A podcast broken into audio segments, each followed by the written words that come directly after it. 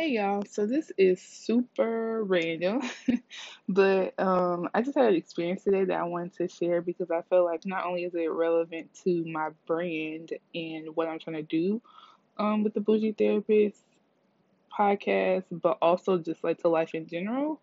Um, I think I'm gonna start doing more like off the cuff podcasts because yeah, the way my work life works is it's really fast paced, but there are times where I just get like really, really, really significant insight. Um, and so I'm just gonna start sharing it as it happens. Um, can't promise how often because it's gonna be random, but I promise it'll be worth it. Um, so quick backstory. For the past six weeks, um, I have been co-facilitating a group at work. Um, a process group, which means that we actually process emotions, process situations, um, and go really in depth into like the topic of the group. This group in particular is um, I won't reveal the name of the group, but it's essentially about healing from trauma. And so in the group, we ask um, all the clients to have a specific trauma related goal that they want to accomplish um, and it's usually in some way, shape, or form related to reducing symptoms of trauma that show up in their life. Um, but they have they get to pick the goal, what they want to be, and then um, it's 12 week group, so we're halfway through now. But um, by the end of the group, the goal is to have either accomplished that trauma related goal or um, be on the path towards accomplishing it because there are a lot of factors that go into just accomplishing goals in general, but particularly when it's trauma related um, which is what prompted me to record this real quick podcast. So basically, what we noticed is we're six weeks in. Um, after every group, the facilitator and I, um, or the co-facilitator and I, um, talk after group, and I'm like, "Hey, do you have anything you want to consult on? Do you have anything you want to talk about? Um, anything that we could have done differently during the group, whatever." Um, usually we have discussions about just like things that um, could have been better or that went really well or particular um, clients. But for the most part, it's more so like, okay, maybe we should do XYZ different because especially switching to virtual platform for groups, it's very challenging, um, especially with the process groups because it's like if you've had Zoom meetings or um, been working from home, you know, just like, oh my God, like trying to have meetings on Zoom is, I mean, it's it it works. It's a way to like still be able to make it happen, but just connection in general is so much harder um, through digital means. So like, um, Zoom or video chatting. So it there's just like a lot of stuff that we kind of had to overcome switching this group from a in-person, uh, very small, intimate group setting to a virtual format. Um, we're doing it, it's going great, but just that's just a, a little backstory. So one of the things that came up um, a few times recently to where we finally did something about it is that we were recognizing that a lot of group members didn't know expe- exactly what group what no they didn't know exactly what goal they wanted to accomplish. My words are not the best today it's been a long morning. Um so at first i was kind of confused. I'm like okay goal setting is pretty pretty simple. But then i had to realize like no it's not. Not for everybody. Like i'm really good at setting goals and accomplishing them and like course correcting along the way um until it's done. But that's also one of my like skill sets. That's something that i'm very very good at. Um one not everybody is. But then to take it like to take my ego out of it and like take me out of the equation like as a trauma informed therapist, I understand the impact that PTSD has um, on people's lives, which makes it very challenging for them to do a lot of things um, that quote unquote should be simple or quote unquote should um, not be problematic, but just the way that PTSD works, like it doesn't care about any of those things. And so, what I was recognizing is one, some of our clients have so much trauma um, or have experienced so much trauma that who they have become as a result of the trauma is almost synonymous with their trauma symptoms, meaning they've experienced traumas, they've reacted to it in ways that essentially are designed to keep them safe in the future um, and in the present.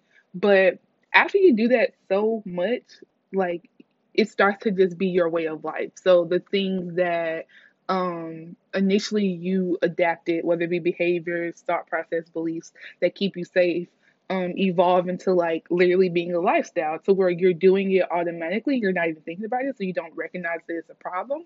So I was recognizing that I'm asking essentially like trauma survivors to one clearly define a goal, which is like, huh, that's cute, um, whatever, girl. Um, but then on top of that, it's like clearly express to me the ways in which your trauma had, or, or it, ways in which your trauma has impacted your life, and then like how do you want to change that. So again, going back to my original uh, statement of like a lot of times the the reactions to trauma because so become so synonymous with who they are that they can't separate the two. So we kind of have to take a pause, take a step back, um, and like dedicate an entire session to like, okay, these are the symptoms of PTSD. These are the ways in which trauma can negatively impact her life. And literally, let's have a discussion about ways in which you've noticed trauma has impacted your life and ways in which you want to reduce the impact that trauma has had on your life. And so I'm a um, very like conceptual person, and I do really well with like big picture ideas and like breaking things down and teaching them in smaller pieces. Like that's again what my skill set. But I never realized like how important it was to just like literally go back to the basics because essentially we were kind of like moving way faster than our clients was, and so um what I share with them today is essentially what I'm about to share now, and hopefully it's helpful to somebody in just recognizing, like I said, that first piece of like, how has trauma impacted your life? Because one, um, I'm really the older I get, the more I'm starting to like literally feel like life is traumatic. Like people have a lot of people have very um very obvious traumatic situations that they've experienced and they can tell you details of like particular situations and it's like you know it's like an itemized receipt like this thing happened and it traumatized me this thing happened and it traumatized me. Like for a lot of people it's very obvious the things that have created traumatic responses for them. Um, but for just as many people if not more and for people who they've had so much trauma in their life it just is like their life like at some point um, they stop remembering how trauma has impacted them because they may not even remember who they were before the trauma, um, let alone like what they want to do different or who they want to grow and become. Um, which is also a trauma response. People that have experienced a lot of trauma have a short, what we call in the clinical world, uh is it's foreshortened or shortened um view of the future. I forget the exact like verbiage, but essentially like their brains don't think their brains have a very hard time thinking beyond this moment. Um, so it's very hard for them to plan for the future, let alone like actually do the steps necessary to make those goals happen. So um, another thing I want to disclaim is that because of all of what I just said, um, excuse me, because of all of what I just said, um, some people, the assumption is that if we're going to talk about PTSD symptoms, that means that you know that you have PTSD, which is not true. Um, a lot of people don't ever get that diagnosis because um, there are certain criteria that you have to meet to meet what we call diagnostic criteria for getting that diagnosis.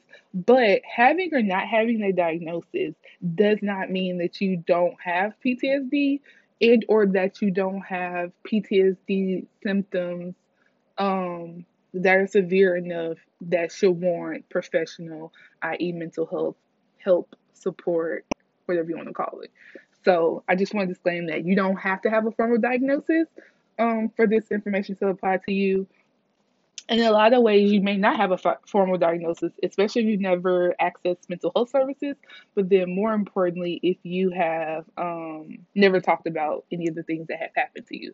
So, one thing that um, I've really been like really big on in general, but more so in talking about PTSD, both with my clients and again with my brand, the Bougie Therapist, um, is breaking down the symptom categories. So there are four. I'll give you a, a brief, I'll tell you what those four are and then give you more detail about this. So um, PTSD symptoms are broken up into four categories. One includes intrusion symptoms, um, another includes avoidance symptoms. The third one is negative alterations in cognition and mood. And then fourth is hyperarousal symptoms. So, what does any of that mean? One, um, intrusion symptoms include recurrent, recurrent involuntary and distressing memories, thoughts, and dreams of the traumatic event. Um, the individual may also experience flashbacks and dissociative experiences in which they feel or act as if the traumatic event is is reoccurring. Um, this is exactly what it sounds like. Usually, this also usually also includes nightmares, which this it doesn't explicitly state, but nightmares, flashbacks, um, and dissociative experiences, which it does mention. But um, to take that step further, this can sometimes feel like blanking out um, or having um, experiences where you detach from reality and you're back in the moment or in the situation um, of a traumatic event. So you can feel what was happening. You can remember what you were thinking. Um, literally, it's kind of like time stops and, like, in your mind, in your body, you're back in that moment, no matter how long ago it happened. Actually, and I, I don't know if I ever shared this story, but small caveat the reason I even decided to go to grad school after, because I was working for about two years, a year and a half, two years after undergrad before I even went to graduate school to be a counselor.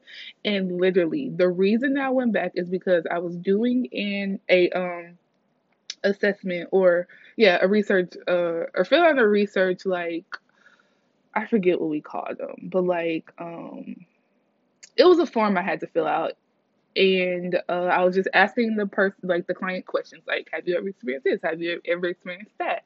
And so it's pretty general at first. It's asking about alcohol, substance abuse, um, so, um, social history, like all these things, like demographic information. And then at some points, it starts to ask trauma symptoms. So, like, have you ever experienced something that was like frightening or terrifying, where you thought you were gonna die, um, or you did actually almost die, or things like um, are you do you have like a fear of men or a fear of women and you don't really know where that comes from? So like these very specific um, trauma related questions.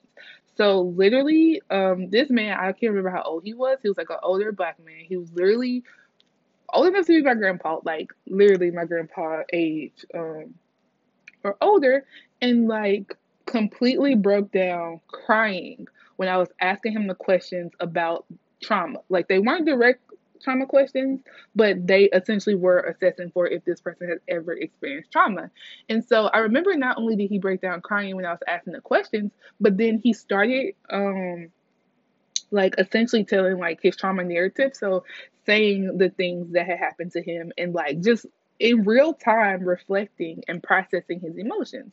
And so I remember one feeling grateful like, oh my God, like I I appreciate that, you know, this man felt comfortable enough to like um be be be comfortable enough to like express this with me because I don't know, I just feel like the black man is is very it's very conditioned in them to like not share and to not do any of that. So like I understood the gravity of what was happening and then more importantly like from there on I just really was like, okay, I'm kind of good at this. Like I should probably take my gifts more seriously and then it evolved into like me going to grad school so um i said all that to say one of the very um usually pretty obvious for people that have PTSD or PTSD symptoms is that they can they may not recognize that it's happening and it probably happens so often that they never mention it or they don't really talk about it but one of the really um, telltale signs that you may have PTSD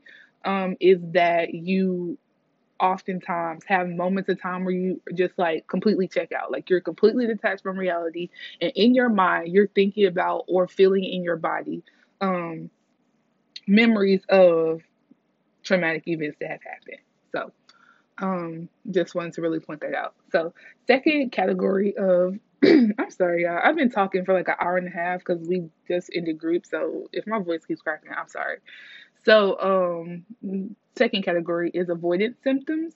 So this includes efforts to avoid internal um, memory thoughts or feelings and our external things such as or external reminders such as people, places, or situations um, that remind you of the traumatic event. Um, and this also includes preoccupation with avoiding trauma related feelings and stimulus or avoiding trauma related feelings and stimuli can become a central focus of the individual's life. So, um, basically, what this means is having any type of behaviors that um, includes avoiding thoughts, feelings, people, places, things, situations, um, or memories that remind you of trauma that has happened. Um, and in addition to that, being very adamant about um, usually in the in re- reaction to that, seeking out situations, people, places, stimuli, um, or things that make you feel good to counteract the negative um, emotion, thought, or feeling. So this is where a lot of like addictive behaviors come in, a lot of um, impulsivity comes in. Um, for some people, it can manifest as hypersexuality. Um, for some people, can manifest as alcohol or drug abuse. Um, or just like codependence into issues. So always having to be around other people, always having to like be sexually involved with other people, always having to have somebody around, um, having for lack of a better term, like yeah, just I, I'm just gonna say having a lot of people around, whatever that means to you. Um, so that's what avoidance can look like. But um, again, remember that avoidance can also avoidance is also coupled with the um, tendency to in an effort to counteract those negative feelings, do opposite things that um, kind of camouflage or get rid of that original emotion. Um, so that's something to really, really think about and consider. Um, so third category is negative alterations in cognition and mood. So this includes problems uh, remembering important aspects of the traumatic event, depression, fear, guilt, shame, and feelings of isolation from others. So, um, like I told the group today, like um, very general emotions like depression, fear, guilt, shame, uh, feeling isolated. Like these are very general um, emotion or emotive states or like cognitive states. And so it may not, like if you experience these alone, it may not necessarily mean that you have PTSD, but it is a telltale sign that you might, especially depending on what is the situation surrounding those emotions or um, if you recognize why you feel that way or not.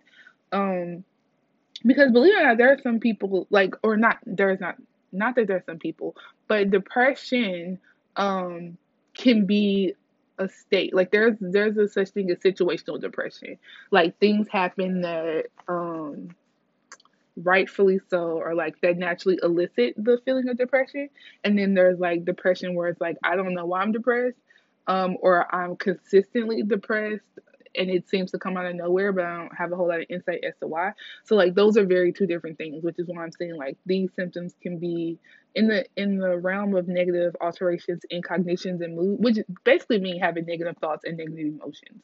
Um, if you don't know where these negative thoughts or negative emotions are coming from, um, that is usually a sign that it's probably trauma related, just in my experience. But um, and yeah, and if you do know where they're coming from, um, then it may be a sign that it may not be trauma related, but that doesn't include the situation where it's like, oh yeah, I know that I'm depressed because I'm thinking about all the times people have hurt me, violated me, abused me. Like that's obviously um, a conscious recognition of the underlying emotion for the depression being like past trauma. So that would count as like, yes, that's probably a PTSD PTSD symptoms. But I just want to be clear about what sometimes those differences can look like.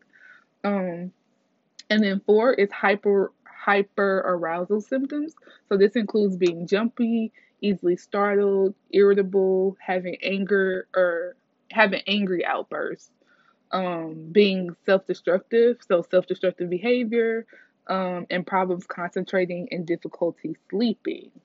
One in particular that shows up a lot that people don't recognize is often a P- is often a PTSD symptom is um, irritability, being angry all the time or having uh, anger outbursts, and then the self-destructive behavior. Because sometimes self-destructive behavior looks like, oh, you didn't get what you wanted, or you big mad, so you just about to like be reckless and again just have sex with whoever close to you, or um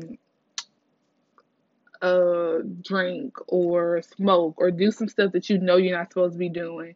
Go gamble or go just just some usually some kind of toxic behavior that makes you feel good in that moment but doesn't ever address the initial trigger um and definitely doesn't like solve the overall problem um, self-destructive behavior can look like a lot of things and it's probably going to be very specific to that person. But if you have a habit of being very self-destructive self-sabotaging that's another one. Like um, you could very much make something happen or very much like do what's necessary for stuff to happen but you just choose not to because the thought of the thought of you knowing, oh, well, it didn't happen because I didn't do XYZ is an attempt to gain control in a situation where you feel like you don't have control. But usually the the ending result is you don't get the XYZ thing, which may be something that is actually good for you, which may be something that you actually want. But in an effort to maintain maintain control and a sense of agency over your life, you intentionally don't do it. Um, just to say that it didn't happen because you didn't make it happen. Um, which isn't like outwardly destructive, but is very self destructive, aka self sabotaging behavior. Um, so as I'm talking, I think so that was the four categories. Um, I think there will be more content. I'm trying to decide because I don't want the podcast to be super clinical. Um, because I have kind of transformed my Instagram page to be more like clinical information about uh PTSD trauma and re- like other related topics. So I don't want the podcast to be as like clinical. I want it to be more like fun and practical. Um, informative but very practical. Like practicality is my goal for this platform. Um, but like I said, after this is the sixth week of the group, I have six more weeks. Um, and I've done this group before in like countless other like uh, group therapy groups. And so I don't know, it was just like, okay, I'm spending all this time like running the groups, uh, doing research to prepare for, consulting after the group to make sure you know like we're on the right track and we have all the tools and resources we need and that we're supporting our clients the best the best way that we can. I was like this is just a perfect opportunity for me to share some of this information. One because it's so fresh on my mind and also because i feel like i keep repeating it anyway so why not um, make content around it? So like i said this is a very like off the cuff like super random um podcast episode. So yeah, it wasn't it was as structured as I could make it, but there's probably not gonna be probably not gonna be an intro to this one, so don't be expecting that. Probably not a whole lot of like uh hype around it, but if you're hearing this, thank you for listening and I hope you learned something from it. Um, because again, one thing that I'm learning is um I've always been like a very hard worker. I've always been very serious about my work, um, especially because of the nature of the work I do and how much it impacts the lives of other people. Um, I take because of those things, I take my work very seriously, but I also realize that I don't outside of work, I don't share my work enough, if that makes any sense at all. Um, so I'm trying to make more of an effort to kind of be like I say this loosely because I don't like a lot of attention and I don't like, you know, I don't know. I just, I'm pretty private. Like, I'm pretty, like, lone wolf, do what I want, hang out by myself, like, that type person. So, being, like, the center of attention or being, like, really well known isn't my goal so much as I do want to be a, um, an important person in my community um, that is able to like facilitate healing among the community, particularly Black people. Um, because yeah, we just don't have enough mental health professionals that one, we don't have enough mental health professionals in our community, point blank period. Like that that is a complete sentence. But in addition to that, not enough um that actually come back and give back and share our skills and expertise with the community. Um, because one of the number one reasons that um, our community doesn't access mental health services is because when they get there, there's nobody that looks like us, let alone that understands like the things that we deal with. And most importantly, number one thing doesn't know how to translate the information from a very like Eurocentric context to a context um, that makes sense for Black people. And so I'm going to be doing more work um, on that thing in particular. So translating like a lot of counseling theory into very practical, bite sized, relatable um, forms of content uh, for y'all. So, yeah, so whether it's podcast form or on my um, Instagram page at the Bougie Therapist, it you, you'll get it. If you stick around, if you stay close to me, you'll get the information. So, honestly, that's all I have to say. I got a meeting at like 2 o'clock and um, I have a latte I need to finish. I need to go get lunch. So I'm about to end this here, but um let me know if you have any feedback.